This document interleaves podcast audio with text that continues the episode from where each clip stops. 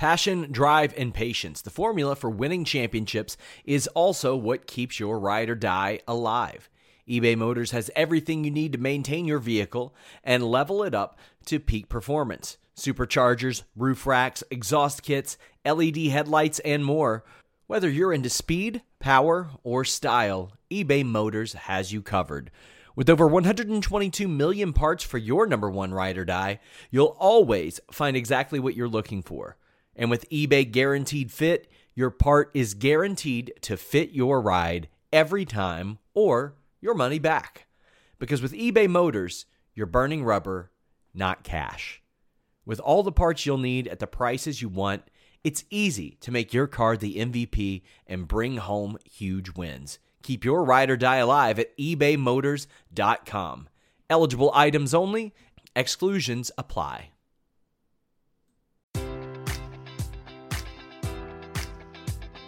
Enjoy all your favorite sports like never before at BetMGM. Sign up using code Buckeye and receive up to $1,500 back in bonus bets if you don't win your first bet. When you register with BetMGM, you'll get instant access to a variety of parlay selection features, live betting options, and the best daily promotions in the business. And with BetMGM at your fingertips, every play and every game matters more than ever. Place your money line prop, or parlay bets with the king of sportsbooks today. Sign up using code Buckeye and receive up to $1,500 back in bonus bets if you don't win your first bet. BetMGM and GameSense remind you to play responsibly. 21 plus and present in Ohio, subject to eligibility requirements. Rewards are non withdrawable bonus bets that expire in seven days. Gambling problem? Call 1 800 Gambler in partnership with MGM Northfield Park.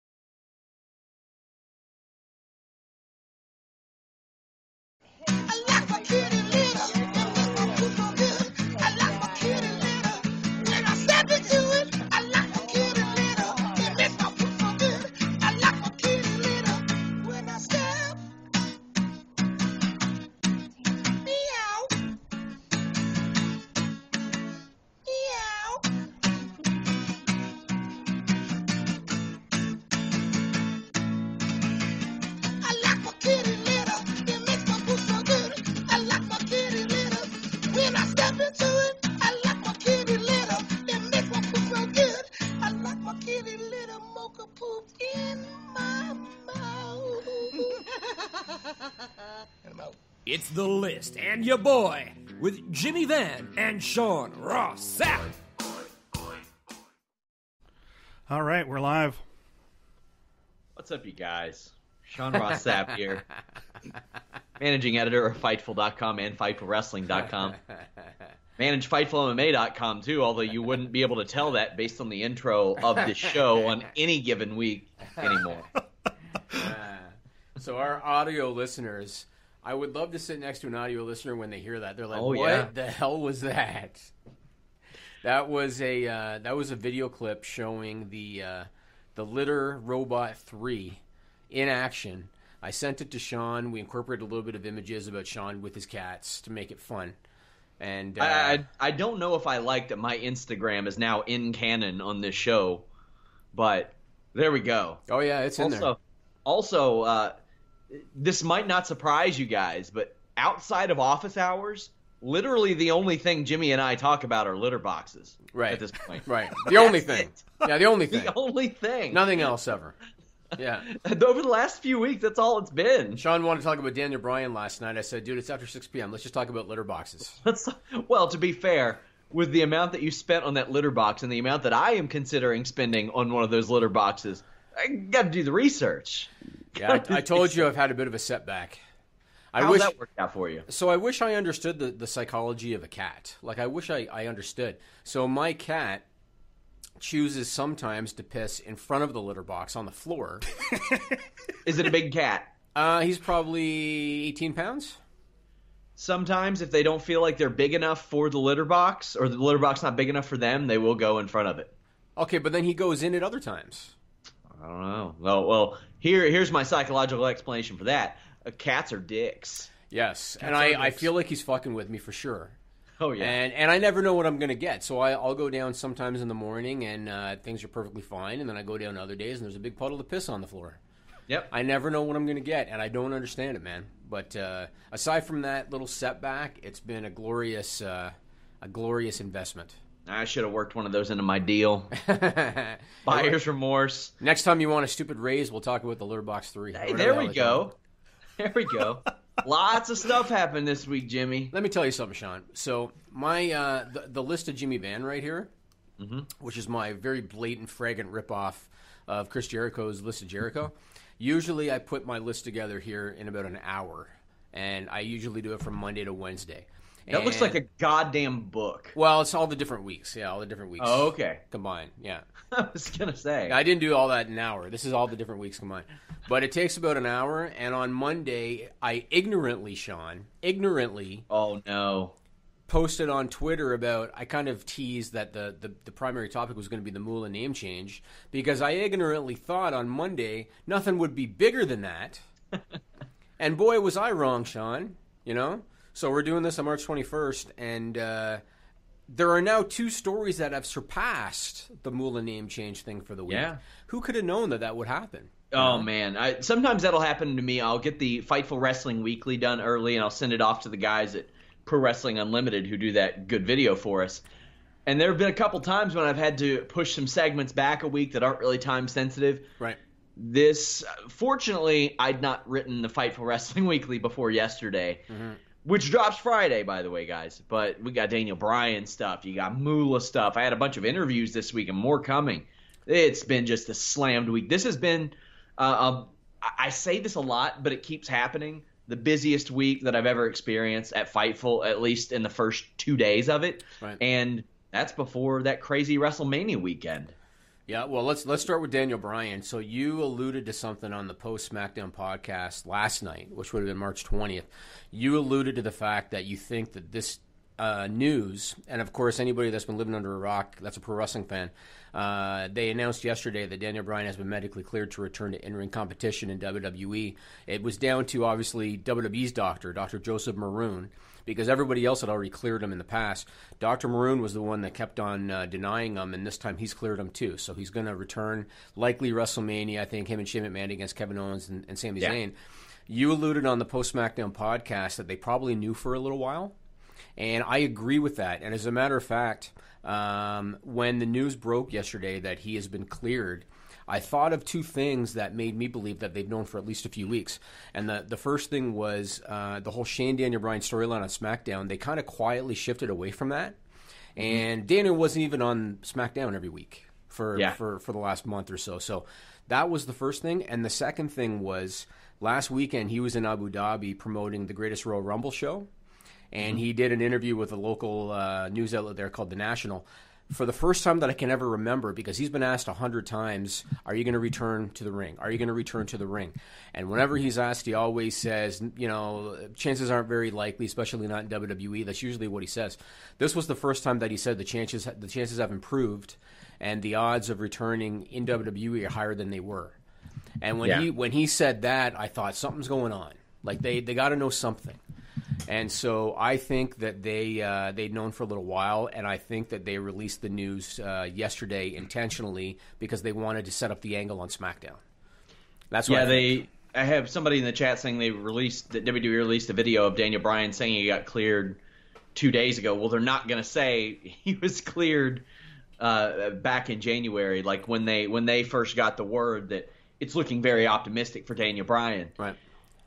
I had, you know, I had always heard stuff like Daniel Bryan's trying to get cleared. He thinks that he's going to get cleared, but yeah, that happens all the time for Daniel Bryan. That's been a never-ending deal for him. So when you hear something like that, it doesn't necessarily stand out.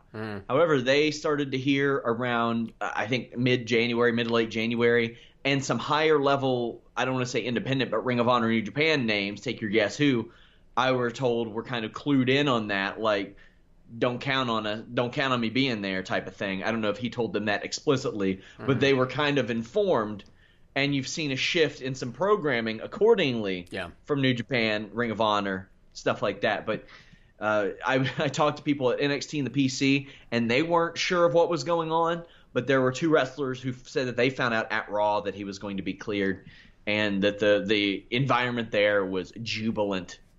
I mean, so you can he, tell they've been hanging around Vince McMahon using that term. He he immediately uh, raises the quality of SmackDown instantly.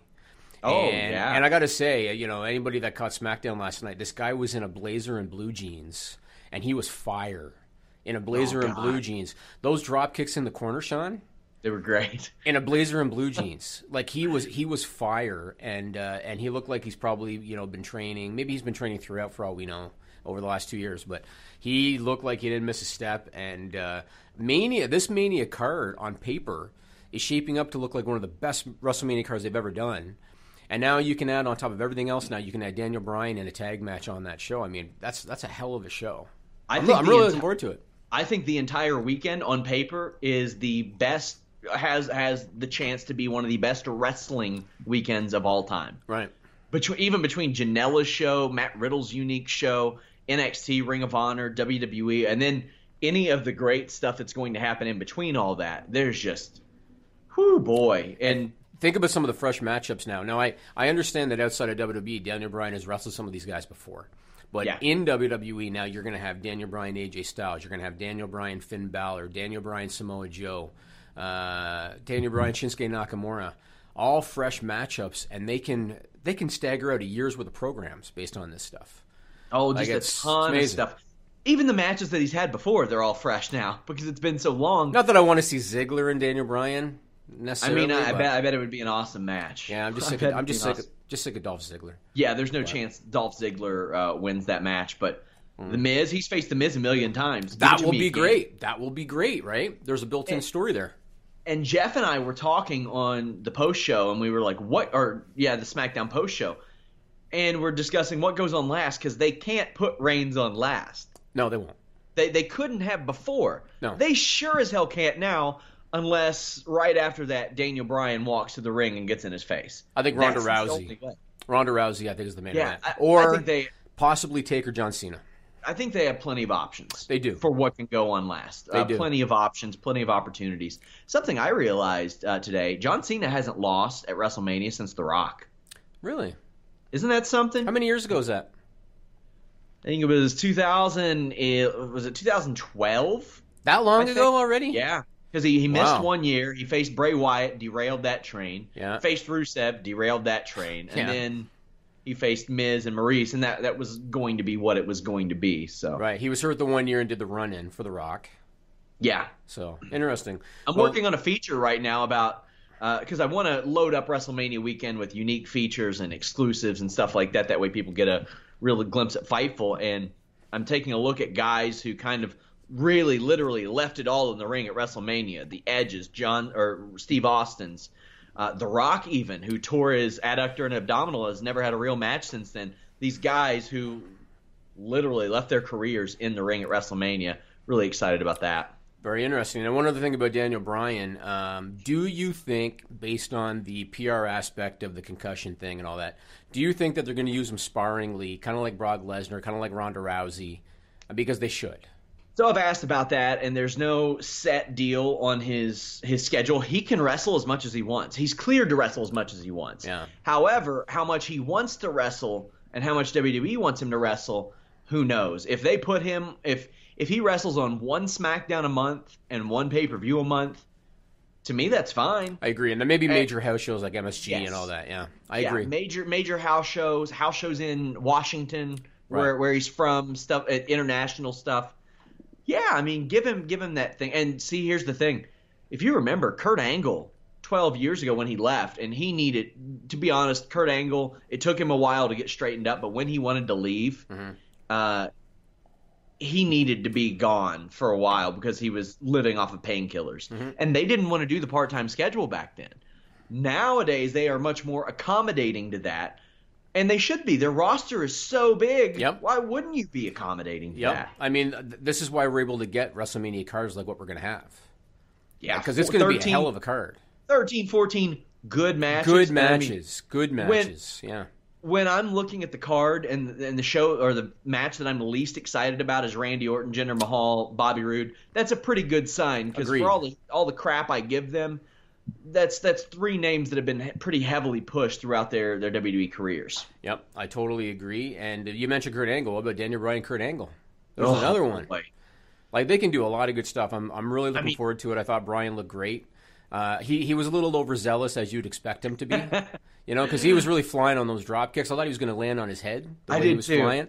I But- did too. but- His vertical has never been better. and that, that's coming from your boy, Box Jump Jesus. Yes, over yes, here. yes, yes, yes. Like his, I thought he was going to fly out of the ring. Yeah, It he looked- great.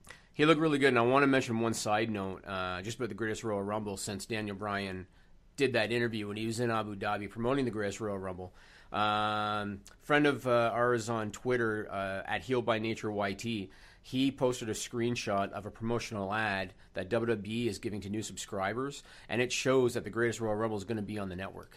They're going to be airing that on the network, which everybody kind of expected anyway. But that's going to be Yeah. a, a fun show. Roman Reigns had confirmed that it was going to have some sort of a broadcast. Mm. And yes, guys, we are doing a post show on that. You damn well better believe it.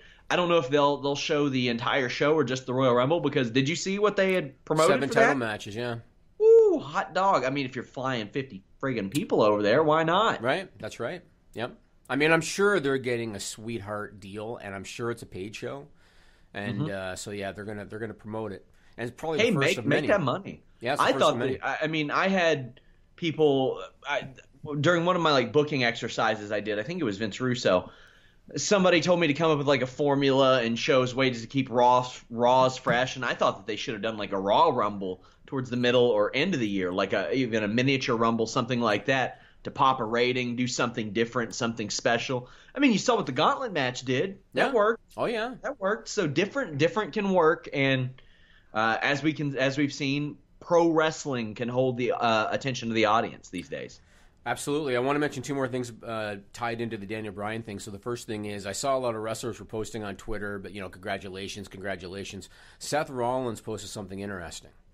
He talked about the science of CTE research and how the Daniel Bryan story maybe that is going to teach some people some things because Daniel Bryan claims that the hyperbaric chamber is is what healed his brain to the level that it did to allow him to get clear. That's what he believes. Dude, I love technology. So yeah, yeah, I love it. Like I see all these, you see all these UFC fighters, especially Francis Ngannou, got one look at the UFC's Performance Institute, and he said, uh, "Yeah, I'm moving to a different continent. Right. I'm going to come to Las Vegas and make this work for me." So, hey, good, good for them, and I hope WWE turns their Performance Center into a base. I mean, they have sort of rehabilitation practices there as well, but go full UFC PI on it. Help out your wrestlers. I mean, Yeah. wrestlers are wrestling until their mid to late forties these days. yep, for sure, Yeah. Batista other- doesn't want to go into the Hall of Fame, and he's fifty. He says he's got more to offer. Yeah, I was going to talk about that later. Thanks for uh, for stealing my thunder.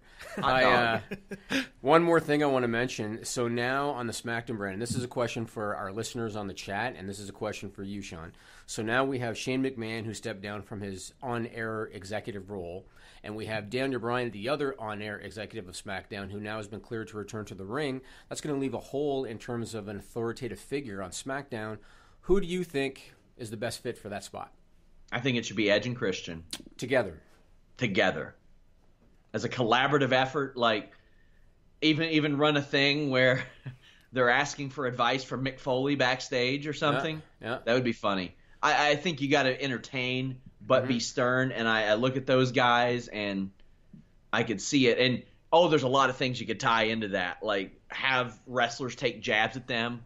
Like, oh, maybe you're hoping for a Daniel Bryan miracle so you all can get back in the ring, type of thing. Because look at Christian. Why'd Christian have to retire? Same thing. Mm-hmm. Christian, g- buddy, getting that fucking hyperbaric. Well, they never talked about right the now. severity of his of his case. Yeah, I know. You know, so who knows? So, so you think Mike Adamle no shot? That's what you're saying. Next topic. Nigel's laughing. He doesn't even know the reference. I he's don't, but the way you're looking at him, it's like depending on how he answers, there may or may not be a video made about. He this. was a, he was a uh, a commentator in mainstream sports and pro football. okay. They brought him in to, the, to be the GM. He was forgetting guys' names on television, all of that. Although I heard that he has uh, what is it now, Sean? Alzheimer's. Who is it? Adamle? Yeah, yeah, Yeah, he's got not doing too hot. Yeah, yeah, yeah. Let's move on. So uh, I think you he know, had it back then.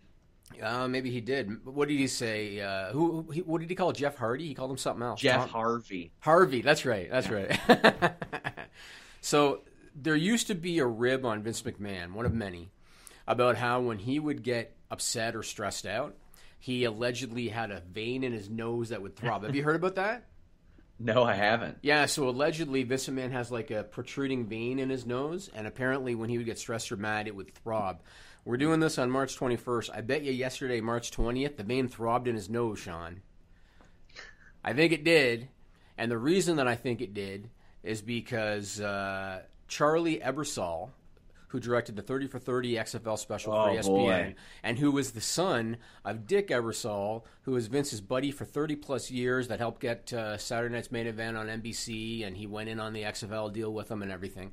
It came out yesterday that Charlie Ebersol is going to be launching a football league that will essentially be competing with the XFL called the Alliance of American Football, or AAF. And here's the thing about it, and here's why that nose vein was throbbing, Sean. Not only is this thing going to be launching a year before the XFL, mm-hmm. February 9th, 2019, not only do they already have a board of directors made up of NFL personnel, like former NFL personnel, Yeah. uh, they actually have a media plan. And what yeah. I mean, what- sorry, go ahead. no, no, Go I was going to say they have a media plan, and what I mean by that is uh, uh, they have a broadcast deal. They're going to air the first game and the championship game on CBS. They're going to air the weekly games on CBS Sports Network, and they're also going to air games on a mobile app that they're launching.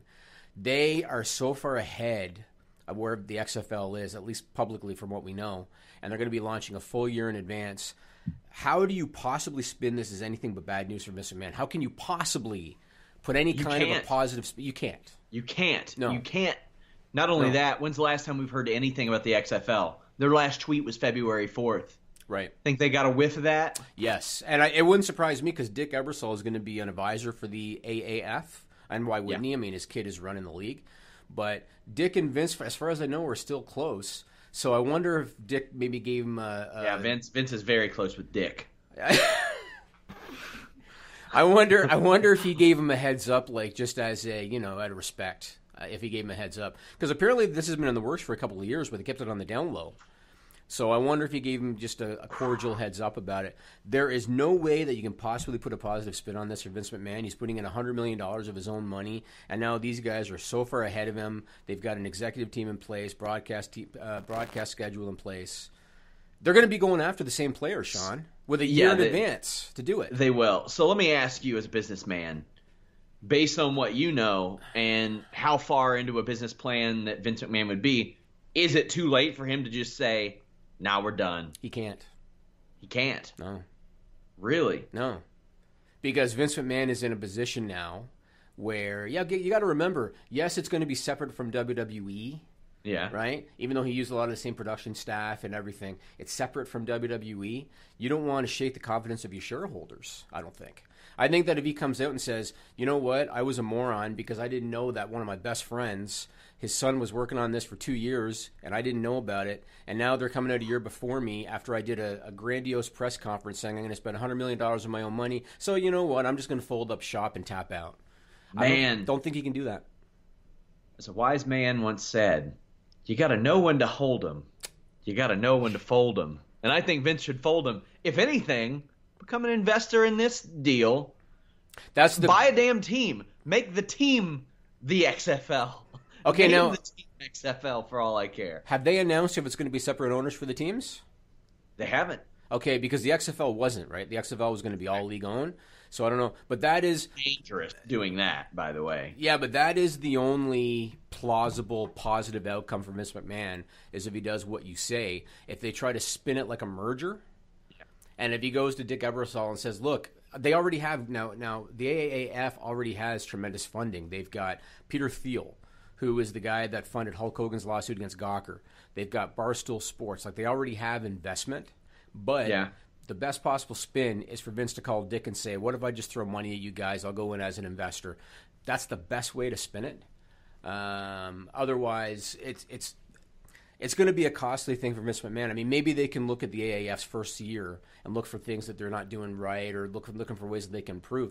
But at the end of the day, if you don't have quality players and a decent product on the field, people aren't going to stick around past the first as week. long as as long as the NCAA is around, there is not going to be a, a secondary league that is highly profitable, in my opinion. The I- I- problem, the problem, and I actually talked to my buddy Luke, who's a big football guy. I talked to him about this. The best players that don't go to the NFL go to the CFL yes, because the, the CFL can still afford to pay the elite guys seven figures a year, right? Yeah. The AAF and the XFL cannot afford to give guys seven figures a year. That means that the guys that don't go to the NFL, which is tier one, the guys that don't go to the CFL, that- which is tier two, those are the guys are going to be going after. And now the AAF is going to have a full year jump on the XFL going after those guys. Vince McMahon's going to end up with Shane and pads running down the field at this point. like it's it's it's not good news. oh yeah, I just I just don't like I don't like to be honest with you. I don't like the idea of the AAF either. it just doesn't it doesn't work. Like okay, if somebody didn't watch the NFL, they're going to watch the NCAA. If they don't want to watch NCAA, maybe they'll get a hold of CFL. I, just don't. Mm. I mean, at least they're trying. I mean, like I said, their big announcement already had a, a, a board, already had a media plan, already had. Vince McMahon didn't have shit. I mean, the, the Arena Football League is down to like four teams right now. For the love of God, like it's just, and they they were at least to the point to where they had like video games and stuff at one point and produced some NFL stars Right. out of the AFL. I just don't see the point. I am a football fan, man, Yeah. but I It's have no appetite. I I barely have an appetite for University of Kentucky football in the NCAA. Yep. So I certainly don't have it for anything beyond that. It's going to be tough. Now, one of our listeners, Brett B., he asked this question Coincidence that Daniel Bryan's return has distracted many from reporting on the XFL story, meaning the AAF story. I think it's complete coincidence. I think that the Daniel Bryan news came out because they wanted to do the angle on SmackDown on Tuesday Yes. night. Uh, and that's why that broke. And I think it was just coincidental that later in the day the AAF story broke. But uh, It, it led to lesser coverage, but it wasn't planned that way, for sure. Right, right, and it doesn't. It still doesn't take away from the fact that this is just a really bad piece of news for Vince McMahon. There's no, there's no way to. Oh, it. horrible, horrible news for Vince McMahon. yeah, yeah. So, we'll see what comes of it, man. Let's see what else should I move on to here, quick. Okay, the Moolah thing's going to take some time. We'll do that after the break. So let's talk about five star wrestling for a second. Yeah. So uh, UK promotion, I thought they had decent funding because I've seen a little bit of video footage before and I've seen images before. They have a ni- nice looking rings. They have nice looking production, good lighting. They brought in guys like Jack Swagger to be their champion. Uh, they announced on March 20th on Twitter that their parent company, Pro Wrestling UK Limited, which I think was uh, they did retail sales, I think, in the UK they are shutting down, and so Five Star Wrestling has essentially lost their funding, and they're closing down too. You think that million dollar offer to CM Punk is still on the table? uh, Punk probably made a wise decision. He probably did. It was probably going to be like a Simpsons episode where they had a toilet paper roll of stock on the wall, yes. you know, and Punk was just going to get that stock rolling off when it was time to pay him. Yes. So probably exactly. probably a wise decision. So as it pertains to that, I hope nobody that was working uh, that I don't I can't imagine anybody that was that was with Five Star had like full time job doing so. But hate to see anybody lose out on income. That's a bummer. But And again, it wasn't a nickel and dime promotion because their stuff No. looked good. Like the rings and the and the lighting Yes, and they did. production looked good. So they put some money behind it. But think I- they'll think they'll liquidate that, get rid of all that stuff, or do you think they'll hang on to it? No, they'll get. If I mean, it, it looks like Pro Wrestling UK is filing uh, for bankruptcy, Uh-huh. so they're going to have to liquidate it. Wow. They'll have to. Yeah, it's, it's a bummer because uh, wrestling's hot in the UK right now too, especially those indie events. Man, I mean, I know a lot of the people I talk to are getting good offers to come over to the UK, do tours. I know that promoters collaborate with one another to help pay for trans and stuff on that to get guys over for, for big tours. So Right. that's unfortunate. I, I just hate to see anybody with less places to work, and they seemed like they treated their wrestlers at least well in the pay regard. But I know they had a big mess with their tournament and all that stuff that they had planned, and Yeah. the CM Punk offer. I I don't know. I mean, it got them some publicity, but what, was it the it. right? Was it the right kind of publicity? Didn't they scrap the tournament in the end? Yes. Yeah, I thought so. And and I think they used Punk because business was not looking good for that tournament, right? That's why they tried the Punk offer. I believe so. Yeah, yeah. Knowing he was never going to take it and knowing that it was never Yeah. a legitimate offer. Yeah. Well, I'll tell you who it's looking good for right now: New Japan Pro Wrestling. who, before they even announced anything, had sold out Long Beach. Here we are, just a few days away from the show, Strong Style Evolved on Sunday, and they only have three matches announced. I'll give you all a little inside baseball here. I, I talk about it in the weekly.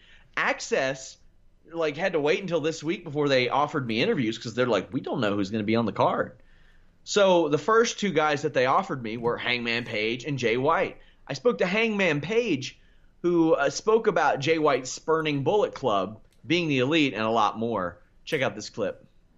There is a, a bit of a marriage between Ring of Honor and New Japan, and between New Japan Cup this week, Strong Style Evolved, there's Sakura Genesis, there's Supercard, there's there's a lot of stuff going on with Ring of Honor, and of course, Ring of Honor just launched their own streaming service. Uh, where do you see that relationship going in 2018, especially considering that New Japan is making their presence felt in America as well? Um, you know, I don't see anything but good things coming of it. Um, there's there's more wrestling than there has been in a long time. There are more places for people to work. I'm sure there are more wrestlers making a living wrestling outside of the machine now than there ever have been. Um, so that's good. Uh, you know, I think Ring of Honor and New Japan they they co-promote, they do things together. I think they also have a bit of a friendly competition, um, but nothing but good things come out of that kind of competition. And I, I want to see this you know relationship continue the way it is going. What are the odds of us seeing a Hangman Page against Big Hog James Ellsworth in the near future? Uh, huh. Whew, I have no idea. Uh, no, that, that'll throw a wrench into you and Joey Ryan if the Big Hog shows. Up. You know, is is he is he well known for for that? Uh, according to Daniel Bryan on Talking Smack. Wow, I was I was unaware. You know, oh boy, uh, you got you got to look that up. Yes, us, uh, you know, us uh, well endowed guys. We're we're a small we're a small circle of people. You know, we're all kind of aware of each other. But um, you know, I didn't really know that. Uh, maybe that's something. Maybe that's something that'll happen down the line. Maybe not. I don't know. That very well may have contributed to that show actually getting canceled. Was Daniel Bryan bringing up stuff like that on the air? So when do you uh, when do you head out for the show? Have you already gotten there? Are you flying out later this week? How does that work?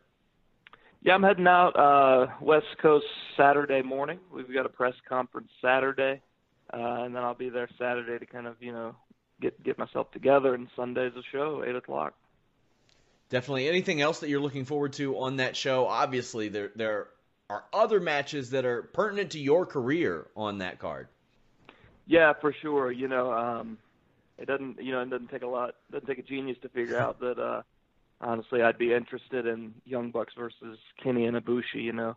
Um this is something that's kind of been, you know, boiling for a long time and you know, these guys have been friends with Kenny for longer than I've known them.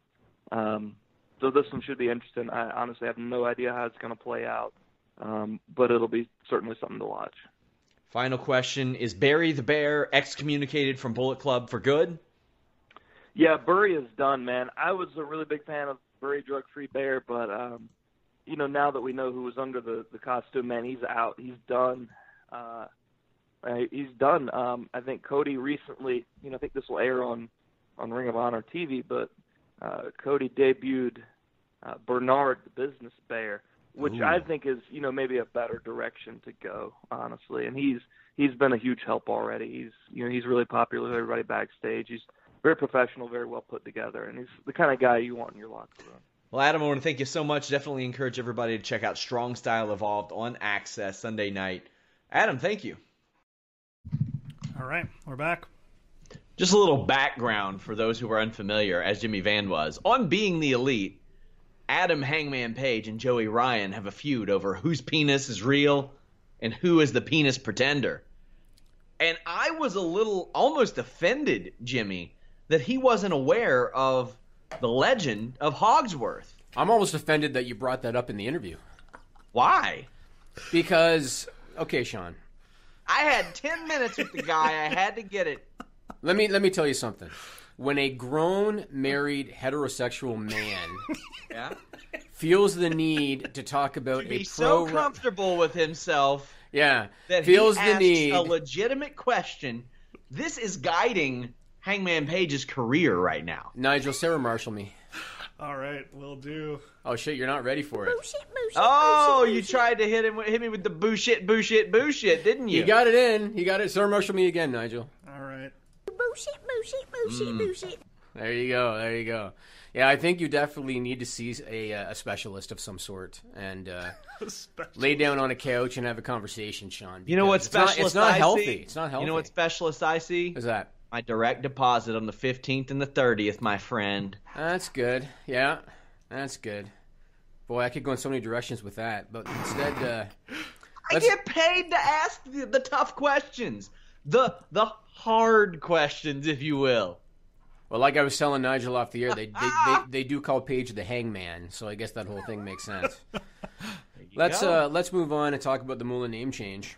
Now, I'm going to say, and everybody knows the story, so I don't need to go into the whole thing. But the first thing I want to say is, in Moolah's defense, because she has passed on and can't defend, you know, the allegations and her reputation and everything. In her defense, three of her former students, Joyce Grable, Peggy Lee Leather, and Leilani Kai, they all came out, did interviews, and defended her and said that prostitution never occurred with any of them. They're not aware of any of it. They never saw and they never experienced any of it. I feel the need to explain that.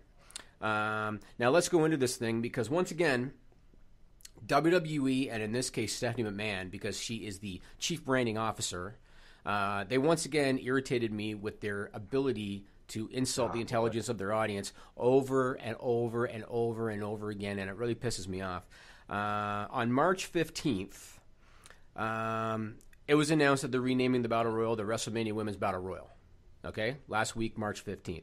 Stephanie McMahon on her Twitter on March 16th wrote this this comment. Thank you, WWE Universe, for using your voice. What remains most important is that the WrestleMania Women's Battle Royal will be a historic match and is part of WWE's unwavering commitment to our women's division. Sarah Marshall, me, Nigel. All right. Then on March 16th, Stephanie was promoting Mania next year in New York, New Jersey. And as part of that, PW Insider was able to ask her about the Moolah thing. And here is what she told PW Insider. Quote, I love that the WWE audience express their opinions, whether they are positive or negative. I think that it is our responsibility to listen to our audience and do our best to give them what they want. Sarah Marshall, me, Nigel. Bullshit, bullshit, bullshit, bullshit. That whole thing was, was Stephanie McMahon saying our audience has a powerful voice and it's important that we take responsibility and it's important that we listen to them. That is a complete fallacy, that is completely erroneous, and that is complete and utter horseshit. It is complete and utter horseshit. And I'm going to tell you what really happened, and I know that everybody probably already knows, but I'm just going to going to go over it. Last Monday, Since, since your boy broke the story, they do. that's good. Last Monday, they announced the Battle Royal. Talking last week, Monday, they announced the Battle Royal and they announced that the Fabulous Moolah is going to be named after her, and they did a nice video package for it, right? That was last Monday. When they did that, the backlash started. And everybody was posting all over their social media, and Stephanie was posting all her bullshit, and everybody was was commenting, change the name, change the name, change the name. And guys like David Bixenspan, who in the past wrote articles about the fabulous Moolah, his articles were resurfacing, and other articles were resurfacing, and everybody was saying change the name. Right into Tuesday night, the negative backlash was occurring. How did WWE respond to all that negative backlash between Monday night and Tuesday night? They aired the same video package again on SmackDown. They announced again that it's going to be the Fabulous Moolah Battle Royal. They changed nothing. All right? They changed nothing. Going into Wednesday, the negative backlash continued. WWE continued to do nothing. Then last Thursday, March 15th, Mars Wrigley, which is the parent company of Snickers, and Snickers, of course, is the presenting sponsor for uh, WrestleMania, they issued a statement. And this is the statement. We were recently made aware of the World Wrestling Entertainment Inc.'s decision to honor a former wrestler during the upcoming WrestleMania 34 event. As a principle based business that has long championed creating inclusive environments that encourage and empower everyone to reach their full potential, this is unacceptable. We're engaging with the WWE to express our disappointment.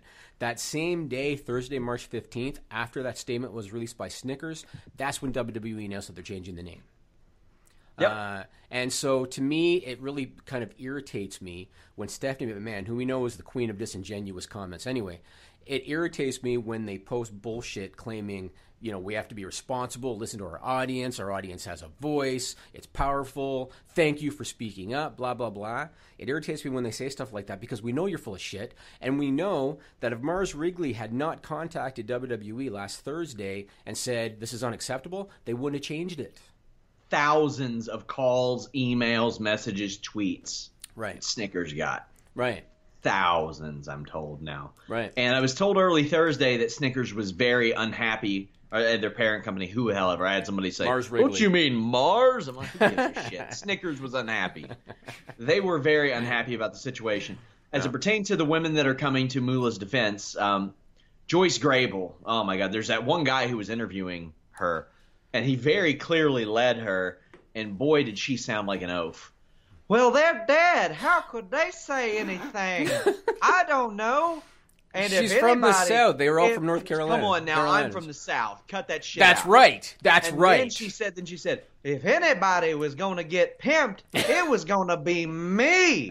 I was the pretty one. And I'm thinking, that's not exactly how it always works. Wait a Like, second. Are you telling me Uncle Elmer trained with the Fabulous Moolah? Because that's who you're intim- imitating right now. It sounds like. No, that I, I was dead on Joyce. I've done some voice work in my day. That was a dead on Joyce Grable. Joyce Grable. And I'm not disrespecting the woman. I'm saying what she. They're dead. How could they say anything? I don't know. Maybe when they were fucking alive.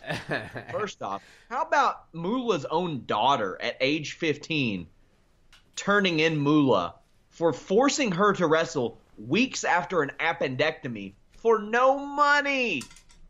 yeah, see that. no money. And there, there was one woman that said, um, said, yeah, she was a shrewd, shrewd businesswoman, but I didn't see any of that. Now, a lot of the accusations came from the 50s and 60s. Uh, Mad Maxine's came a little later in the 80s, but most of these women, Leilani Kai, people like that, they started in the 80s. You had Luna Vachon, and when I spoke to people like that, they say, I got almost universally this reaction. Luna Vachon didn't need to lie to anybody because what's somebody going to say to Luna Vachon? Mm-hmm. What she never cared about anything. You think she's going to make something like that up just to do it? Needed to get ahead in the business? No, she was born into the business. So I do I have evidence one way or another? No, I have the claims of women and their families, stuff like that. Not not everybody's going to have that, but I mean, you also hear stories about how uh, she would run she would run these conventions for a wrestler's retirement home. And I actually I heard Jim Cornette talk about it, and he said, "Yeah, I bet that wrestler's retirement home was conveniently located on Moolah Drive as well, because she would take wrestlers in. She had uh, living facilities, all kinds of stuff." And I had that same person, our our our weekday editor Pat Fannin was saying to arguing with the guy who did the interview with Joyce Grable, and he said, "Isn't it innocent before proven guilty?" And Pat said, "Yeah, but that doesn't apply to when you have a battle royal named after you. Hmm. Like there, we're not going to exhume Moolah and put her in Alcatraz. That's not that's not the not the idea here. I mean, we the- don't need to." The the, the reason again that I brought this whole thing up wasn't because I wanted to condemn Moolah, because like we talked about last week, Vince McMahon is going to glorify whoever he wants to glorify, and I know Oh, that yeah. I know that some of our listeners last week they mistook what I said to think that I was defending Moolah's actions. I was not defending Moolah's actions. All I was saying was to me it wasn't controversial that they picked her name because they glorify who they want to glorify.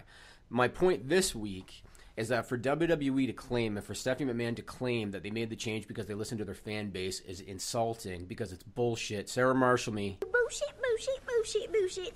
It's bullshit. They made the change because Snickers told them to. And again, if Snickers hadn't said anything, today, March 21st, it would still be the Fabulous Yeah. Moolah Memorial Battle Royal. And that's fucking bullshit that they try to think that we listened to our fans because you didn't. And that's a fact. I I had this in the Fightful Wrestling Weekly, drops every Friday morning. Multiple people went to Vince McMahon and said this was going to be a bad idea, and one of one person I was told straight up said you shouldn't do this. You're going to get blowback on social media.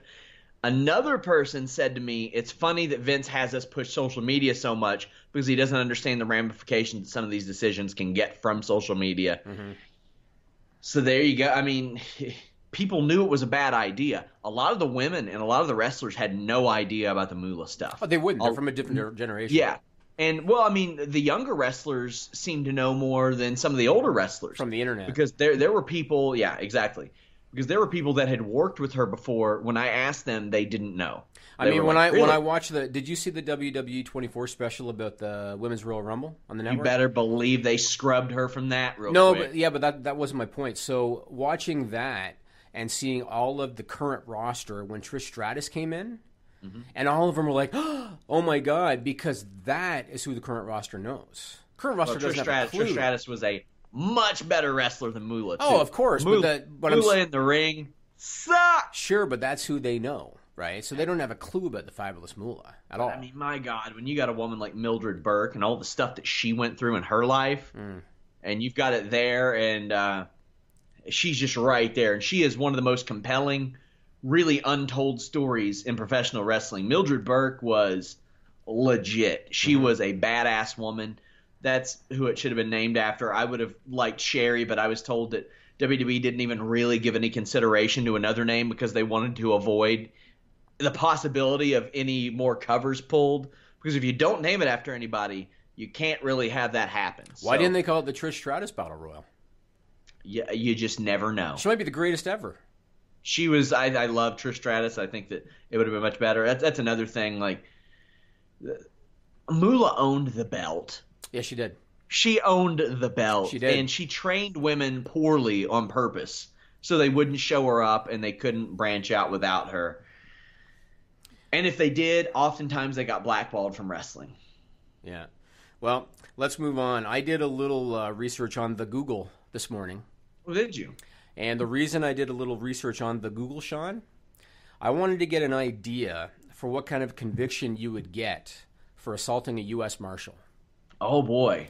Now, How about dislocating one's jaw? Yeah, and, and I'll mention that in a minute. So um, on Monday night, when Raw was going on, who who was manning our Fightful Twitter account on Monday night? Kyler James. Kyler was okay. So on Monday night, um, Brett B, one of our listeners, uh, posted on Twitter, "Not sure beating up cops was a great storyline idea for a babyface." Talking about Roman Reigns. Uh, Kyler, I guess, because he managed our Twitter, he said worked for Austin. Now, I wanted to comment on that first because, to my recollection, Steve Austin didn't assault police as part of the storylines. He assaulted security guards. And the times that I remember police getting involved, the one that comes to mind right away is the first time that he dropped a stunner on Vince at MSG, right? The cops ran in, you know, the cops ran in, and Steve mm-hmm. willingly let them arrest him right? He ju- he he trash talked and everything, but he willingly let them arrest him. I can't remember now. Granted, a lot happened when you're doing a wrestling show every every Monday night for X number of years. Maybe Steve did at some point assault a police officer, but to my recollection, it was always security guards. I cannot recall ever somebody laying out three U.S. marshals as part of a television storyline. I can't remember them integrating U.S. Marshals into a storyline. Right, right. And I thought to myself, you know, I realize they're trying to go the Stone Cold route now with Roman a little bit. Um, but to me, like we've talked about, I really like pro wrestling when I can suspend my disbelief. And it's tough for me to do that when Roman Reigns is elbowing a U.S. Marshal in the jaw, assaulting three guys, lay, laying them leaving in the ring, or leaving them laying in the ring, and guaranteed he's going to be on Raw next Monday, Sean. Enjoy all your favorite sports like never before at BetMGM. Sign up using code Buckeye and receive up to $1,500 back in bonus bets if you don't win your first bet. When you register with BetMGM, you'll get instant access to a variety of parlay selection features, live betting options, and the best daily promotions in the business. And with BetMGM at your fingertips, every play and every game matters more than ever. Place your money line prop, or parlay bets with the king of sportsbooks today. Sign up using code Buckeye and receive up to $1,500 back in bonus bets if you don't win your first bet. BetMGM and GameSense remind you to play responsibly. 21 plus and present in Ohio, subject to eligibility requirements. Rewards are non-withdrawable bonus bets that expire in seven days. Gambling problem? Call 1-800-GAMBLER. In partnership with MGM Northfield Park.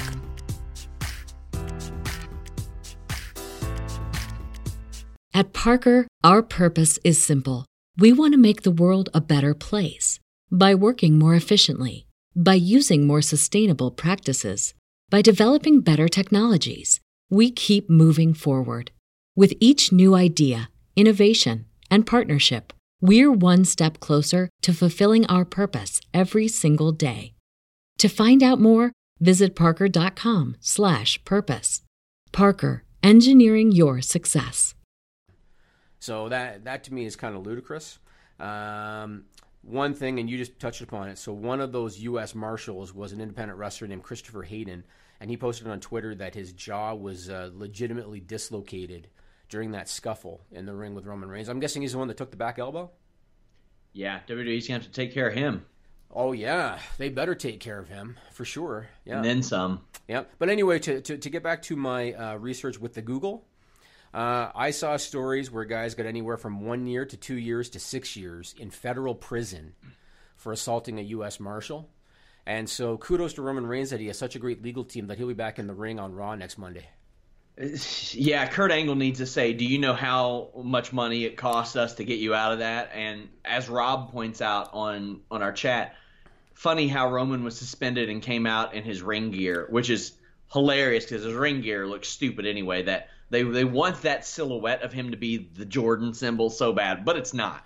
It maybe looks- maybe he's like Steve Jobs or like Charlie Brown, and he wears the same thing all the time. Ah. And that's uh, what Rob also Rob also says I think it was a riot squad that Steve Austin attacked. I'm sure there's something where he attacked a cop. There might have hit been. us up on Twitter and let us know. Yeah, but- there might have been. I mean, again, when you're doing that much TV, it might have happened at some point. But I can't recall U.S. Marshals, which is a federal offense to assault, getting uh, getting laid out by Stone Cold Steve Austin. So, so Again, Sean, why why couldn't you have just called it something else? security guards. Yeah, They've done it so many times. You just have Nobody security gives guards. a damn about security. no one guards. gives a damn about security guards. Exactly. Top That's all they had to do. That's all they had to do. The reason I think they went with cops is because they wanted a reason to have them in handcuffs because security guards wouldn't have handcuffs. And they wanted them in handcuffs to make Brock look, look like a heel when you ran out and jumped him with the handcuffs on. Uh, but what about, like, you know, the zip tags? Zip ties, yeah. The security guards can have those. They could have done that. I don't think they're allowed to detain people with them. I think they can, can't they? I, I don't know. I guess we'd have to look into the legality of the whole thing. No security guard I ever will meet will detain me with zip ties. I mean, uh, don't they don't they do the whole citizens arrest thing? I mean, that can happen too. So maybe I don't think I don't know if that's even a real thing. I don't know either. I don't know either.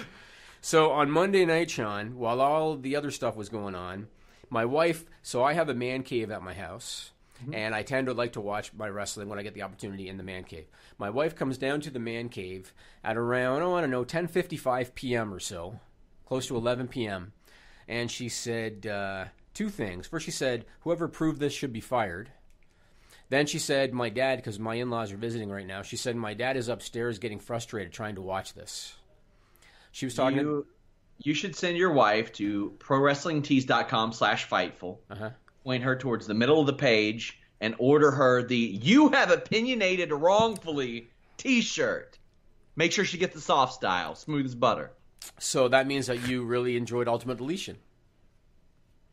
I didn't like it as much as the TNA ones, but I thought it was fun. So I thought that the first thing I thought when I watched it was somebody actually produced this. Yeah. Because the Matt Hardy ones, the TNA ones, was all Matt Hardy. And with all due respect to Matt Hardy, Matt Hardy is not exactly. Who's the guy that just won the Oscar for uh, The Shape of Water? Nigel knows this stuff. You talking about for Best Picture? Yeah, the director. Del Toro? Del Toro. Matt Hardy is not exactly Del Toro. Oh. And and so when I was watching the Ultimate Deletion, it was very clearly toned down. There were no volcanoes. There were there were none of that nonsense. And that The, part of the it, fireworks were subdued as well, although he did try to murder a man with a lawnmower. yes, yes, that came out of Misery, the book. I knew that one, Nigel, because I read that. but uh, it was definitely toned down from the TNA ones. They very clearly had a real producer oversee it. But it was still campy to me. It's I, I am not a fan of it. I don't enjoy it. The one thing that came out of it that I did like is that I feel like this could be a fresh start for Bray Wyatt. Yeah, That's the one thing I got. Out literally. Yeah. He got thrown into the lake of reincarnation. They couldn't find him. and they couldn't find him exactly. I, I also said if they were to debut the Sister Abigail alter ego, this would have been the only environment to do it in. they the could do it, but then who's he going to feud with then? Like as Sister I Abigail. mean, nobody. Nobody. Just have it within the, within the broken universe. It's supposed to be campy. It's supposed to be so bad it's good. I interviewed Matt shortly before this happened, and he kind of laid it all out to me. And this was years ago. yeah. And when he's telling me, I'm like, "You're out of your goddamn mind, Yeah. Matt." Yeah. because when he before he got to WWE, I talked to him quite a bit, and then it unfolded, and I messaged him, and I was like, I get it, I see what you're doing. Uh, It's the thing is, before that, who was talking about Matt and Jeff Hardy for this five six months before that? After the after their initial buzz died down, nobody. WWE wanted to bring them back as teen heartthrobs, as forty years old, forty Yeah. year old men. And they did. Like they did. Yeah. They certainly did. Yep. And Matt pushed really hard, really, really hard, and then finally Vince got pissed off enough at Ed Nordholm to say, "Oh yeah, pal, eat shit. We're taking it." I think that I think that it was probably agreed from the start that they would do the character. I think Yeah. because even at WrestleMania last year, Matt was doing the mannerisms and stuff. So I, I think it was known, but I think they had to wait on the IP in order to go full full full blown with Well, it. then eventually Vince McMahon just deboed it. He's like, "My IP, punk." I mean, what did I tell you when it first came up? I told you if I'm Vince McMahon, I'm saying sue me because I know you don't have the resources, right? So Exactly. They, if you're laying off John Pollock, uh, sorry, John Pollock and Robin Black, you ain't got the resources exactly to sue anybody. Exactly. Let's do. Uh, let's go to stupid people. This is a stupid song, it just goes on and on. You might find some meaning, but you would be wrong. Okay, so let's start with an honorable mention. First, oh yeah, Trevor Strong did work. Thanks for the usage of the song. Forgot that this week. I want to start with an honorable mention uh, because this one was just sent to me before he went on the air. This is from Andrew Monahan, one of our listeners, and uh, it was reported by the Seattle Patch. Nigel, can you put that Seattle Oh yeah, Screener up. totally can. Our video guys can see this, our audio guys can't. The Seattle Zoo. And what I loved about this story the most, Sean, is that you have to enter a lottery to earn the chance to buy this product. You can't just buy this product. You have to earn the right via lottery to buy this product. The Seattle Amateurs. Zoo. The, the Seattle Zoo is giving people the chance to enter to buy a gallon of animal shit to use as fertilizer. I guess the and they're calling it Zoodoo. It's the Zoodoo event. Uh, I guess the reason that this thing is supposed to be uh, interesting is because they're using uh, animals such as mountain goats and giraffes. They're using their their poop, and again, you can't just go there and buy it outright. You have to enter a lottery for the chance to buy it, not for the chance to win it, Nigel. You have to enter a lottery for the chance to purchase animal shit at the Seattle Zoo. That is. That is Okay, so Go ahead, Nigel. for the- Finish your thought. Finish your thought, Oh, I, Nigel. I, I, I'm speechless. I, I just want to say, I just want to say, all right. Being around you, I've become more of a businessman, for oh, better oh, really? or for worse. Have you really? We've teased a premium service that will be launching very soon, and what what do we do? We looked at competitors. What are people What are people paying for? We need to make sure that we have something we're paying for. Did these people not use the Google? Did they not find poopsenders.com? I can go on poopsenders.com and get a quart of gorilla poop for 19.95 right now. I actually get- thought, Sean, that the direction that you were going, I thought that you were going to say that the premium service is going to offer a can of Sean Ross Sapp poop. Well, That's where I thought you with were going. To be honest with you, it might be complete elephant shit that we have on that service. Didn't it sound That like is- he was saying that? I, I thought he was working his way. I thought you were towards like, you're going to be able to get Sean Ross Sapp shit as part of the premium. You know what? If they paid enough, maybe, maybe, You or maybe know. from his cats, Nigel. Oh, oh, that's boy, true. You're telling SRS me. cat shit. Yeah. Well, not if I get that hefty litter box that I'm that I'm after. I mean, the, My shit, God. the shit's got to go somewhere, Sean. Well, here's the thing. I've got like six or seven litter boxes in this house because you're supposed to have like one for each cat. Uh-huh. But my, my line of thinking with that is cats generally don't want to use the litter box because it's dirty. Mm-hmm. But if you got the self cleaning one, would that replace multiple litter boxes? Not seven. It's Not not, going to seven, do that's that. damn sure. No. That's for damn Maybe, sure. maybe a couple. Uh, shout outs to Vape Ross Vape for the YouTube donation. Let's uh, let's go to the first. Uh, I guess technically it's kind of the second stupid people news story. This was reported by NDTV on March twentieth, and we actually have some video footage for our video uh, uh, viewers for this one. So, police in Lancashire, England, pulled over a car on a highway on March eighteenth for a very obvious reason. Had a very obvious problem. Now, did you put up that first photo. You want the photo or the video? The photo. Oh, sure. Yeah. Uh, the vehicle was missing its front left tire.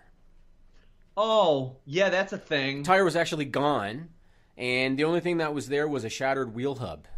Now, here is uh, the best part The driver was pulled over by the police. Had no idea why he was being pulled over. Oh my God, were they messed up? Uh, they didn't say that they were messed up. They just said that they were unaware that there was a problem with the car. And uh, now they're facing numerous charges in court. Yahoo News actually posted a video clip. So somebody, I guess, had passed the car on the highway, pulled over to the side, grabbed their phone, and then recorded the car as it drove by them. And Yahoo News posted the video clip, and I want to put that up so that people can see that this actually happened, driving without a left front tire.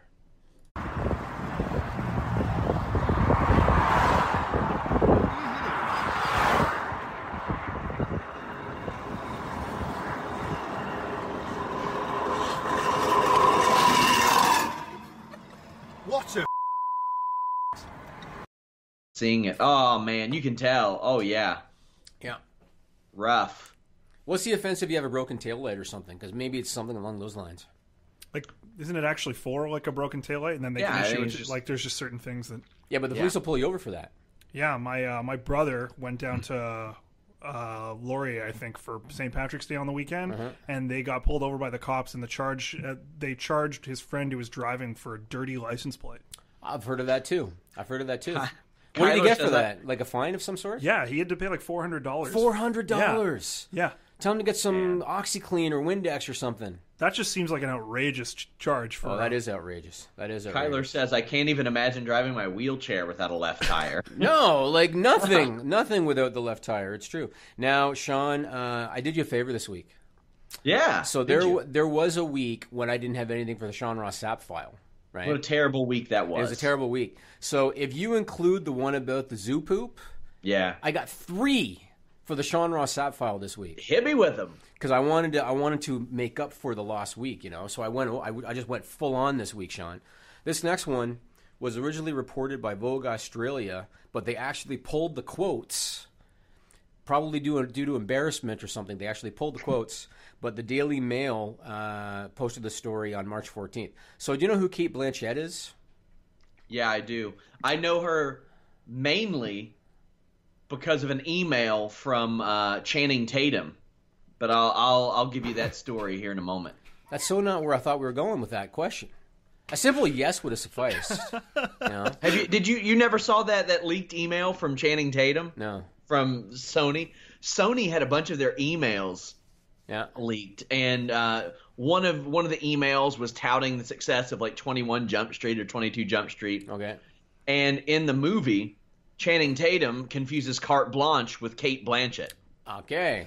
So when they touted the success, Channing Tatum, movie star, replies exactly how you would think. Ha ha ha ha ha, lol, Cate Blanchett on all your asses.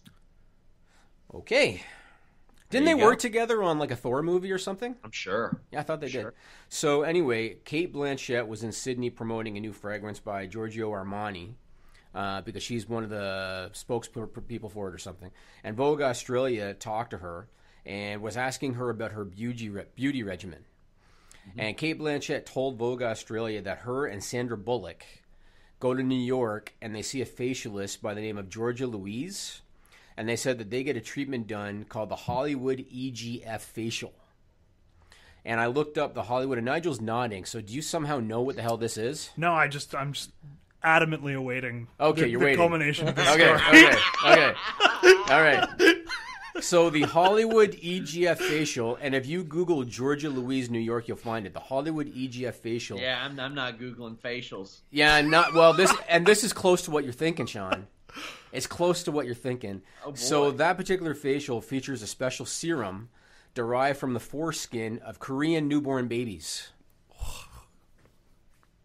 Now, Jimmy, about a year. I want to know how they get the foreskins from the Korean First newborn off, first babies. off, first off, when when how old's your child now? My son is almost ten months old. Almost ten months. So it's been about nine and a half months since we had the circumcision. Circumcision, yeah, about that. Little did you know, man. That If now, yeah, the Cape. he was well, Korean. I was going to say, I was going to say in that it. the Korean thing's a problem. Yeah. My God. Uh, now here's the best part, and this this again ties into what you kind of suggested in the Vogue Australia article that they have since pulled the comments from. Cate Blanchett referred to it as a penis facial. Oh God. Man, how do there's sometimes they're so good, like I don't even have a retort No. because it's like, what more can I say that Cate Blanchett didn't say? I'd like to know uh, what happened in the boardroom when they had the meeting and decided to utilize the foreskin from Korean newborns in a serum for a facial. Well, pretty pretty soon Snickers is going to step in and be like, no more of this shit. Well, They're going to save the day. this last one, Sean, you know that video game lovers can be pretty hardcore, right? Yeah. and they can be pretty passionate about their, their game of choice. So this was reported by AVClub.com on March 16th. Nintendo announced that they're going to be releasing a title called Mario Tennis Aces on June 22nd for the Nintendo Switch. All right? Yeah. As part of the uh, promotion for the release, they released screenshots of various characters uh, in new, breathable athletic gear because obviously things have changed with graphics now and, and higher resolution. So the, the players in the game are actually going to be able to wear tennis like athletic gear. Okay? One of the characters in the game and one of the pictures that they release is of Luigi, who's obviously famous from Mario Brothers. Nigel, put up that photo for, our, for our video people. Got the photo on the screen that, that Nintendo released. That picture caused Nintendo fans and Mario fans to go nuts claiming that Nintendo finally revealed after 30 years that Luigi has a dick. and video game fans actually looked at this picture and all they could think of was that Luigi's got a package, right? There was a guy on Tumblr, and what's the guy's name? I didn't write it down here. There's a guy on Tumblr. He went so far as to use mathematics in order to determine the size of Luigi's penis. Nigel, put up that photo. I guess his name is 428. The guy's on Tumblr, his username is 428. And he actually used math and, and I just want to say. You just saw the I image. I graduated 15 years ago. I have not used Pascal's triangle one time. I have not used the Pythagorean theorem one time. Mm-hmm. I've never been at the store and said, "God damn it, is this watermelon a rhombus? Is it? I don't know what it is." This is about as much math as I would ever use in my life. Right he here. he determined through his calculations that Luigi's penis is 3.7 inches flaccid. How much time do you have on your hands when number one you look at a photo of a cartoon character, a video game character, know? recognize they got a penis? He looks like Joey Ryan. Luigi looks like Joey Ryan. So uh, buying that game, by the way. I'm a Mario Tennis fan. I had a Virtual Boy, one of the worst video game systems ever. it was like red and they- black, right? Yeah, it was Did you- terrible. Did you you, had to puke while you were playing it? No, I never did, but I would get those warnings. Hey, you've been playing this game for 12 and a half minutes. Stop or you're going to go blind. Right. Mario Tennis was really the only game worth a shit on that system that, that I had. I only had a couple. But there there are not a lot of, at least that I know of, big tennis games on the PS4. And I'm not a tennis player, but I like tennis video games. They're, mm-hmm. they're kind of fun. well, there you go. Now you can get that one, so you can check out Luigi's package. Hot damn. So let me ask you this question, Sean. Did you ever think you know how valuable the Undertaker is to WWE, and you know about the longevity of their relationship. You know that Vince McMahon and Taker are very tight and everything, right? Sure. Did you ever think that you would see a promo in which somebody painted the Undertaker as a coward? No. Never. Do you think, even though we know it's storyline and that Taker's going to accept the challenge and all that, do you think it, it makes any sense that they would allow John Cena, assuming that he didn't go into business for himself? Because I don't think Cena would do that. Do you think it makes sense that they would allow John Cena to go out there and paint the Undertaker as a coward? Yeah, Cena only goes into business for himself when beach balls are involved. So no, I think I think everybody involved know what's go- knows what's going on. How would do you think the Undertaker would feel uh, watching Raw and seeing John Cena accuse him of being a coward? If he didn't know about it, I think that he would be kind of livid based on the respect that he has earned over the last three decades. I thought it was uh, the wrong direction to go in, and I was very surprised that Cena actually used those words. Now, I want to ask you this, and I've, I've heard this a couple of times, and uh, funny enough, uh, uh, the guy, guy by the name of Second of Mike that works at Second Cup, which is a coffee shop here in Toronto that I go to, he's a big wrestling guy, and he reminded me of this yesterday, so I wanted to mention this on the show. Uh, you know how Taker last year at Mania he left the gloves and the hat in the ring. Yes. And you know how at WrestleMania this year Kid Rock's going to be there because he's going in the Hall of Fame. Kid Rock. We talked about this on the Monday show. I haven't seen the Monday show yet, Sean. Alex literally bright brings us up every every fucking week. I didn't know. talking about it. Well, I didn't know, but now we're going to talk about it. Do you think they're going to do the American Badass character for the Undertaker? So uh, I've got a, actually I've got a video on the back end of our YouTube that is set for this weekend from our Raw show, and there was a poll that Wade Keller put up of PW Torch that said, "What Undertaker do you want to see?" And there was Dead Man, American Badass, No Preference, or either one. Is there anything else Ameri- that he's done? Not really. Eh? Just the different colors. You know, maybe like the Satanic type of deal. and- Yeah. American Badass won by far, 48% Really? of total vote. I hope they do because based on his hip surgery, I think that's a more realistic style for him as well. The punches, I mean, I in my opinion, Undertaker revolutionized selling punches in WWE because before then it was throw your hands down and take it and do this. Then Undertaker Yeah. started to cover up Yeah. in the corner, Yeah. would roll out. He understood things. He was an MMA fan. Yep. I hope they go that route. I, I want to see a more humanized Undertaker. However, we didn't really see that at Raw 25, although we Mm-hmm. did see Undertaker not with the things that he left in the ring, because as Alex pointed out, he left that shit in the ring. Do you th- badass Taker? Aside from yeah, I get it that he was more human and all that. His style was more or less the same though. No, I mean I, I realized that he did the punches, but he still flew over the top rope and did all that stuff. Yeah, here and there. At Big Evil, it definitely changed. But I mean, you could kind of run the Big Evil and the American Badass together because when he was Big Evil, he wasn't doing a lot of that stuff. He got he got heavy during that period. The main thing I remember being different was the last ride. Yeah, and man, I, as long as they don't set it up with the stupid corner punches into They it, where- always do that. with his They arms always- inside, telegraphed. It's Yep. like, okay, why don't you go try to powerbomb Billy Kidman while you're at it? See how that works out for you. Every Triple H match, that was the finish. Yep. Of every Triple H, and you're right. I, I I was thinking that too. Well, it's interesting. I guess we'll see what happens with that. Um, last week on the show, I talked about how the Hall of Fame announcements. WWE was feeding each one to a different outlet because they use the Hall of Fame for mainstream uh, reasons to get to get press, and so every single guy, either it was Bleacher Report or ESPN or CBS or NBC Sports, every single one.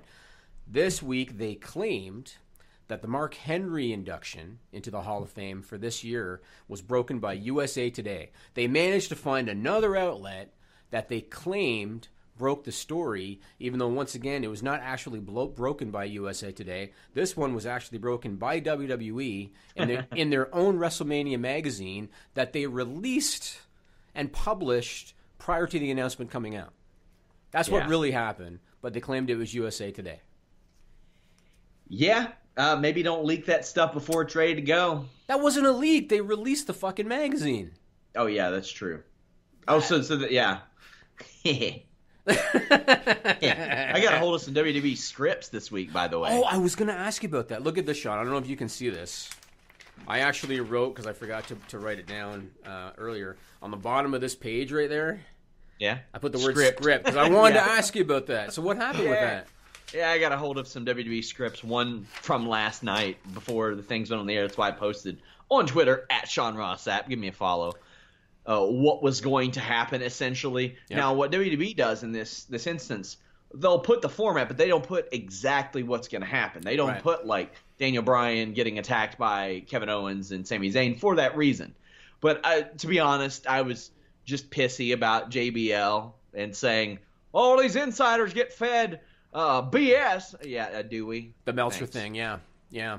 He really went Piss after Meltzer man. hard. Yeah, yeah. Oh, Whatever. I, you know, JBL is one of my favorite performers in the history of the business. So I love talking about really? JBL. Love talking about JBL.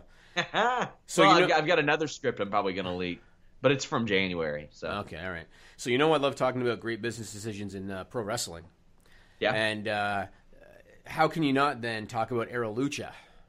oh boy. So I hope that anybody listening to this podcast or anybody watching this on video who is thinking of investing in Aro Lucha, I hope that my words will prevent you from hitting that submit button on the crowdfunding page. So please listen to me for two minutes before you decide to invest in this thing.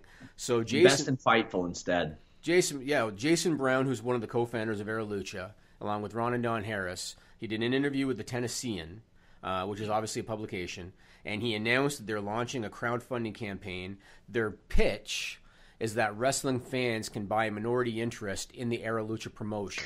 That's their pitch. And you know what they do in order to get people interested? Rey Mysterio bought in. Yeah. Because that's how they, they try to get people, even though What I do you would- give him a hundred bucks? I was going to say, I bet you money Rey Mysterio was given whatever stake he has and did, and did not spend any money. But they're claiming Rey Mysterio bought in. They're claiming Konnan bought in. Uh, and they released this thing. They ho- they're hoping to raise a million dollars. And the thing that really kills me is that their pre-money valuation is nine point four eight million. Sean, their pre-money valuation is nine point four eight million Well, dollars. Jimmy, if there's anything that we've found out over the past year, year and a half, there are some other wrestling properties that have their valuations that are not on the level. Am I right? Let me tell you something. So if Aro Lucha, which has one old taping in the can, a few house shows that drew 400 people, and that's it, if Aro Lucha is worth $9.48 million, my company is worth $137 billion, Sean. All right? And that's just new age number. That's just new age number. Yeah. new age Yeah. number. Now, the last I checked, I, I last checked uh, this this uh, late this morning, March twenty first. They had raised uh, fifty one thousand three hundred forty two dollars off nine investors, but one of them put in fifty grand. Oh boy. So if you take out the one guy that put in fifty grand, eight people had invested thirteen hundred and forty two bucks. And it would not surprise me if that fifty grand came from one of the current owners in order to try to bolster the crowdfunding because it wasn't probably wasn't doing what they thought it would do. Anybody that is thinking, I want to invest in this thing because I want to be in business with Rey Mysterio Jr. because people think like that, stay the fuck away. Because I'm- you are I'm not, not going to make anything off of this. I'm not joking. If somebody just plopped down fifty thousand dollars on Fightful, we'd be be able to run quicker a profitable show than Aro Lucha. I don't doubt that at all. Sure. I mean, if you saw my media spend for the last two years, Sean. I'm not privy to that information. but this is this is I understand Aro Lucha's position, obviously, because they're going to get money out of this. They're going to get funding out of this. Uh, from a fan's perspective, this thing is worth nothing. It's worth nothing. All right. It's very much like Global Force Wrestling. They have a Yeah. TV. They have a TV taping in the can. They don't have any talent under exclusive contract. They don't have a TV deal. They have nothing. It is not worth nine point four eight million dollars, and the fact that they're trying to claim that that's their valuation is a joke. Do not spend any money on this thing. All right, take your money, go buy some uh, action figures from Mattel or something. Do not spend money investing in Aro Lucha because you're not going to get your money back. My opinion. Oh yeah, so the the Aro Lucha thing, by the way, I don't, they don't have a season in the can. It's the pilot. They have the pilot. in the Pilot, can. right, right, right, right. And like there were rumors, You know, Vince Vince had worked with them, Vince Russo and Shane Helms had done some work with them, but a lot of people think that Vince is contracted to them. He's not. He's he's just there for the pilot, uh, and said that once they get a TV deal, he'll make it work. Uh, somebody that does have a TV deal is New Japan Pro Wrestling, and I spoke to Jay White about his upcoming match this Sunday at Strong Style Evolved. By the way, post show right after that here at Fightful. Take a listen. You're a part of this big angle now, and you've got a match with Adam Page, which we'll talk about in a minute. But the Switchblade deal, how did you find out that New Japan had these big plans for you? Uh, they just got. They told me uh, when would it have been? It would have been.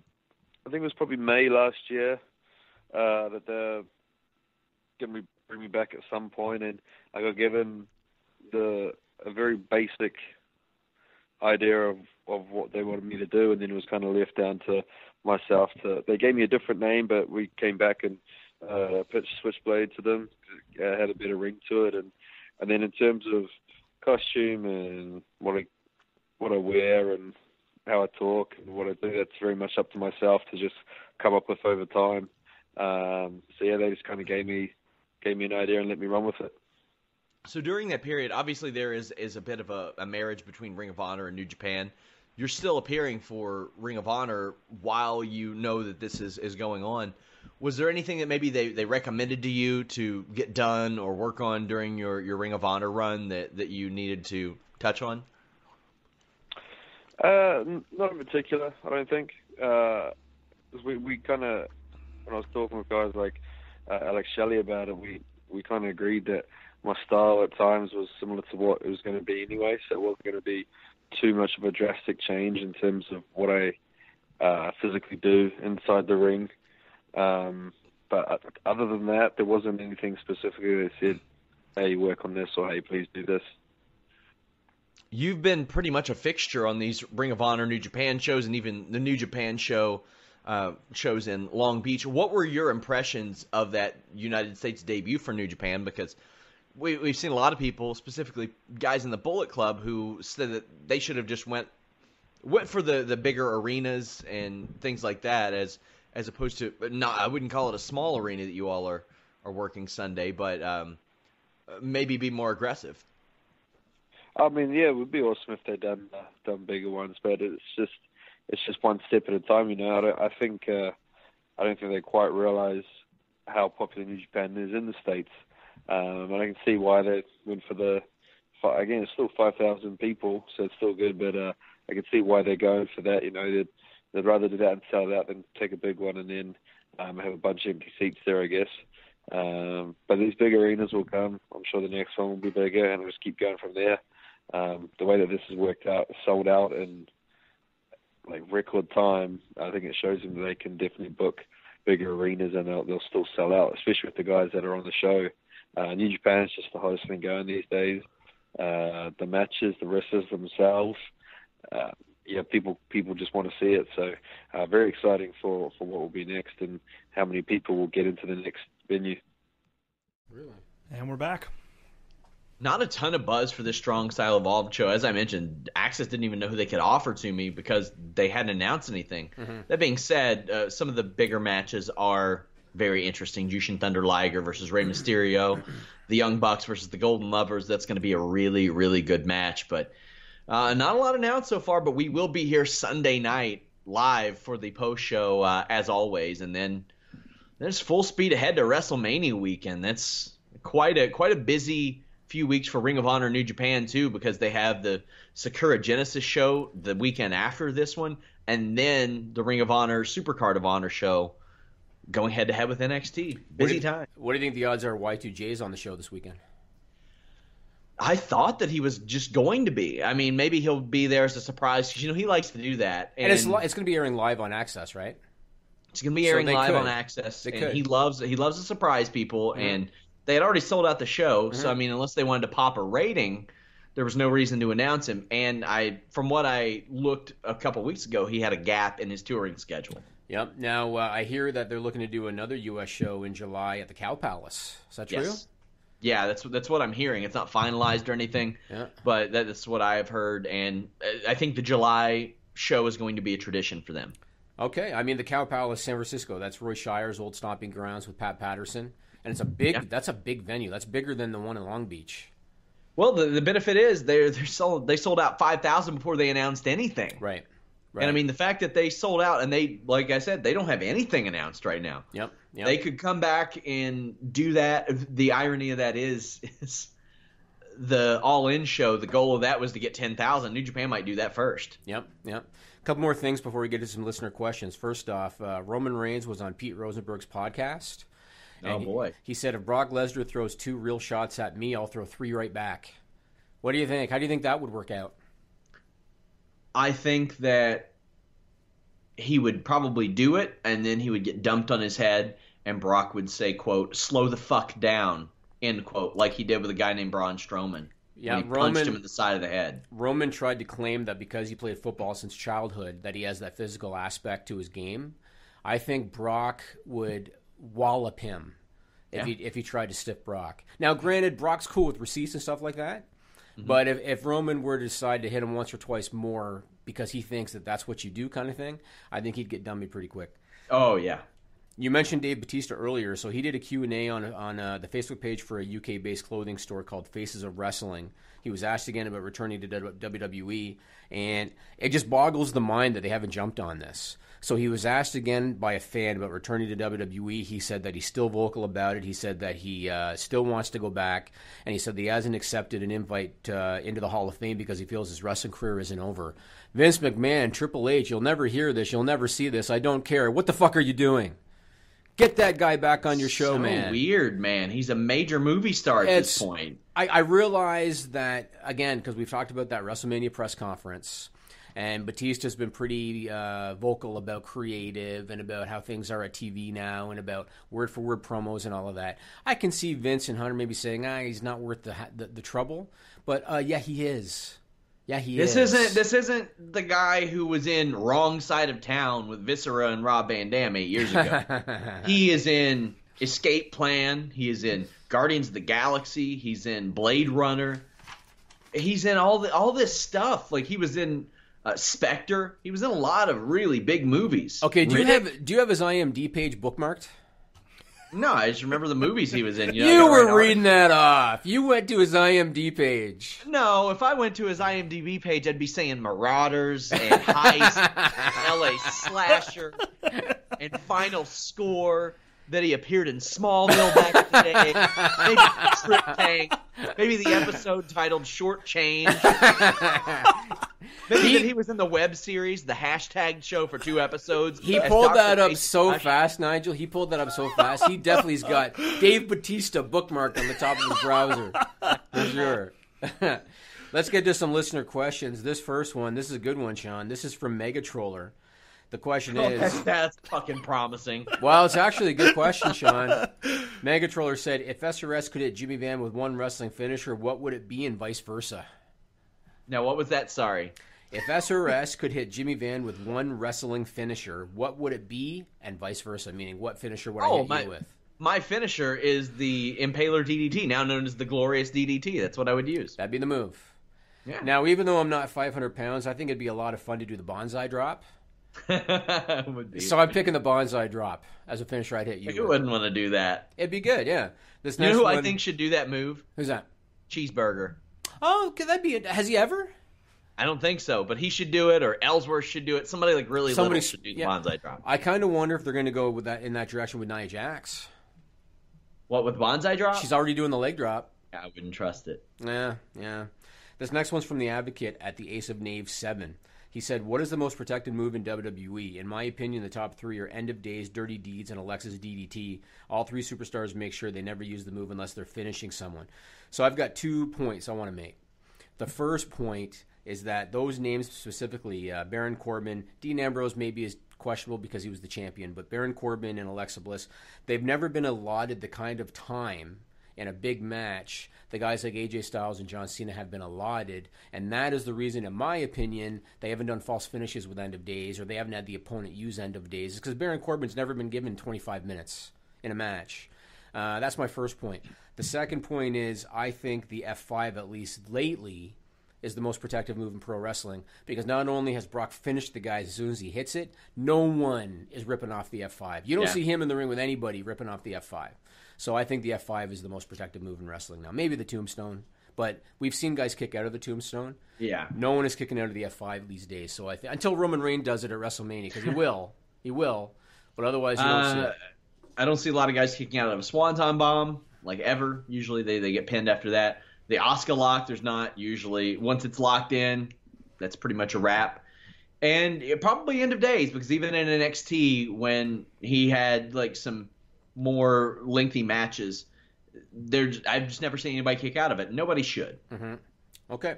This last one, uh, and this is going to get interesting, and this is where Sean, you and I are sometimes too honest for our own good, uh, but we're going to talk Oh, about it boy. anyway. Now, I'm going to just give a high level comment on it because I don't know as much as you do, and then you can say what you want. So, Graham Williams asks us this question Is the Ryan Satin Vince Russo situation something you discuss on the list on your boy as you've worked with Vince a number of times? I thought your perspectives would be interesting. So, let me just say this. I'm cool with Vince Russo and I'm cool with Ryan Satin. And as far as I know, they're both cool with me. I've talked to both of them and I think they're cool with me. I haven't talked to them about this situation, but I've just talked to them in general. Um, I will say this: we are working on a premium service. We'll give more information about it when we have it ready, but we're working on a premium service. We reached out to Vince Russo, or Sean Ross Sapp reached out to Vince Russo to be a part of this premium service, and they did a taping uh, this week, as a matter of fact, to be included in that Patreon service. Yesterday, I found out about uh, Russo's thing on his podcast talking about Ryan Satin, putting up stuff about Ryan Satin's girlfriend, and I told Sean, at least for now, to uh, to uh, uh, put that taping on the back burner and to not use it. Now, um, again, you can go into detail. I don't know where the heat comes from between those two guys, and I don't really care. I know Ryan Satin initially, from what I had heard, accused Russo of uh, of uh, death threats against his girlfriend. I listened to the clip on Russo's podcast. Russo didn't do anything of the sort. What it was apparently was fans of Vince Russo in the comments. Uh, making derogatory comments about Ryan Satin's girlfriend, and you cannot stop that. I mean, we've had guys say shit about us in the comments because that's the nature of the internet. There's really nothing you can do. I don't think it's fair for Ryan Satin to blame Vince Russo for that. Um, but you tell me what you think about the whole situation. Well, I like them both per- both personally, and Vince has tried to justify some of his audience going after Ryan's girlfriend as them being a comedy show. But my personal thing is, I leave people's. I, I, I don't. If I've got an issue with somebody that I'm airing a grievance with, I don't bother with their family, Agreed. their girlfriend, their wife. It's just not not fun. I Like, might talk about your cats, but uh, I won't say anything fair about your game, wife. fair game. Yeah. I it's just not my style of, of doing it, and I like Ryan a lot. I, I like Vince a lot personally. I like filming stuff with him, Mm-hmm. but it's just just not the way that I would go about it. But I, I hope they fix it because I do experience. I mean, I I'm on good terms with Vince, and I still experience some of his fans that get a little uh, get a little rowdy, and I mean, you'll have that, but why is there heat? like- why is there heat between Vince and Ryan? I'm not sure. I've I've never really went that far. I just know there has been for a while, but I know they used to be on good terms too. Okay, okay. Like Now they, I'm I'm pretty sure they used to be on each other's shows here and there. I'll tell you something funny. So earlier on, I was telling Nigel about this, and you surprisingly knew more about it than I thought you would. And uh, Nigel made a comment about uh, I don't know, maybe it's because they're involved with TMZ or something, because TMZ is pretty anymore. notorious for. Tr- no, I know, but they were because TMZ is notorious for trolling. And uh, and I told Nigel uh, the girlfriend especially didn't say anything, didn't is not part of anything. And Vince just decided to put up some photos on his podcast showing Ryan and the girlfriend together. Uh, but whatever. I, I know that Russo calls him Yeah. douchebag on the show and stuff like that. I to me, it's very much like the Cornette Russo thing, and then I think part of it is done for the purpose of getting attention. Because mm-hmm. Russo, with all due respect to him, and he's a good guy, and he's always been cool with me and everything. He hasn't been relevant in many years in pro wrestling, and so you have to do things like this in order to stay in the public eye. And I don't mean that in a disrespectful way. I'm just telling it like it is. You have to do things like this to stay in the public eye. And so I wondered if that's kind of the catalyst for him doing it because he knows that people are going to talk about it. Well, I mean, people love our filmings together. I've had a lot of people that maybe had negative perceptions of Vince and maybe had negative perceptions of me. That when we work together, they changed that because when Vince and I talk, it's wrestling. Mm-hmm. That's it. It's just wrestling. And a lot of times it's stuff he doesn't like. But what I like to do is ask him things that he's never been asked before or very rarely is. And because of that, we, we have some uh, some good chemistry on shows like that. And I just hope this situation ends because I really like everybody involved. And the few times I've interacted with Ryan's girlfriend, she's been nothing but nice on Twitter. So Yeah, and Ryan's I been cool just- to me too. I don't know Ryan well, but we've talked a few times, and he's he's fine. He's been he's been yeah, cool. I, I just so. I just hope that situation gets resolved because I, I hate that it's a couple of adults and hopefully it's eventually handled the right way. There you go. That's all I got for my list this week, man. Well, on my list, we have some a lot of stuff coming up this week. I have some articles coming out of the Hangman Page and Jay White interviews.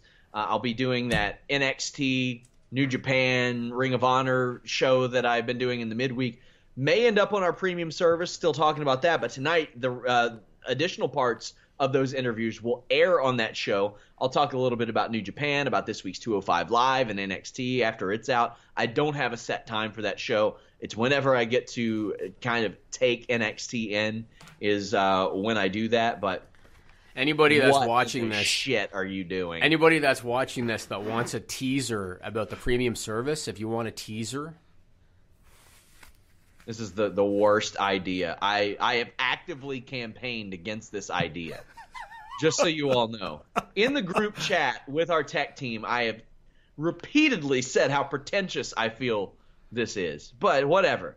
Also, this weekend, I have a Fightful alternate commentary coming out. It is the WWF WrestleMania 2000 Hardcore Battle Royal. Myself and Anna Bauer. We have MMA pros picks for UFC 223. Aaron Hayden takes a look at the ultimate deletion. Jason Kincaid, one of our great writers who can be found in Evolve Wrestling, has a Q&A on how to get started in pro wrestling. You look so proud of yourself, Jimmy. That's how I feel when I look at the amount that you pay me. Any of our audio What? listeners, any of our this much work for this? any of our audio listeners, you're gonna have to check out the YouTube video in order to see what the hell just happened over the last thirty seconds. Yeah, this can't this is a teaser of things to come right here. God, what are we even doing? It's gonna be fun. What, are, what is this? It's gonna be successful and fun I'm sure it'll be successful. and fun. I mean, I mean, I've seen successful ventures with, with far less than the, the great stuff they get at FightfulWrestling.com. There you go. My God. Until next time, guys, follow us at Fightful Online, cross platform. Leave us a thumbs up, subscribe, hit that little bell on our YouTube, get your notifications when this stuff starts. Until next time, I- I'm booking this Fightful Mania Nigel versus Trevor Strong. The next matchup announced. We're out.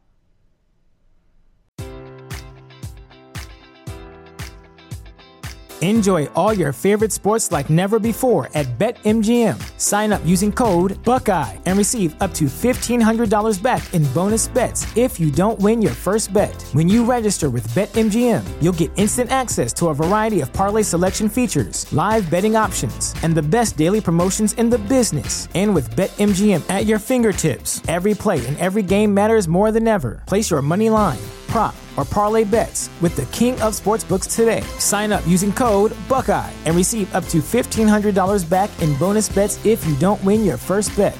BetMGM and GameSense remind you to play responsibly. 21 plus and present in Ohio, subject to eligibility requirements. Rewards are non withdrawable bonus bets that expire in seven days. Gambling problem? Call 1 800 Gambler in partnership with MGM Northfield Park.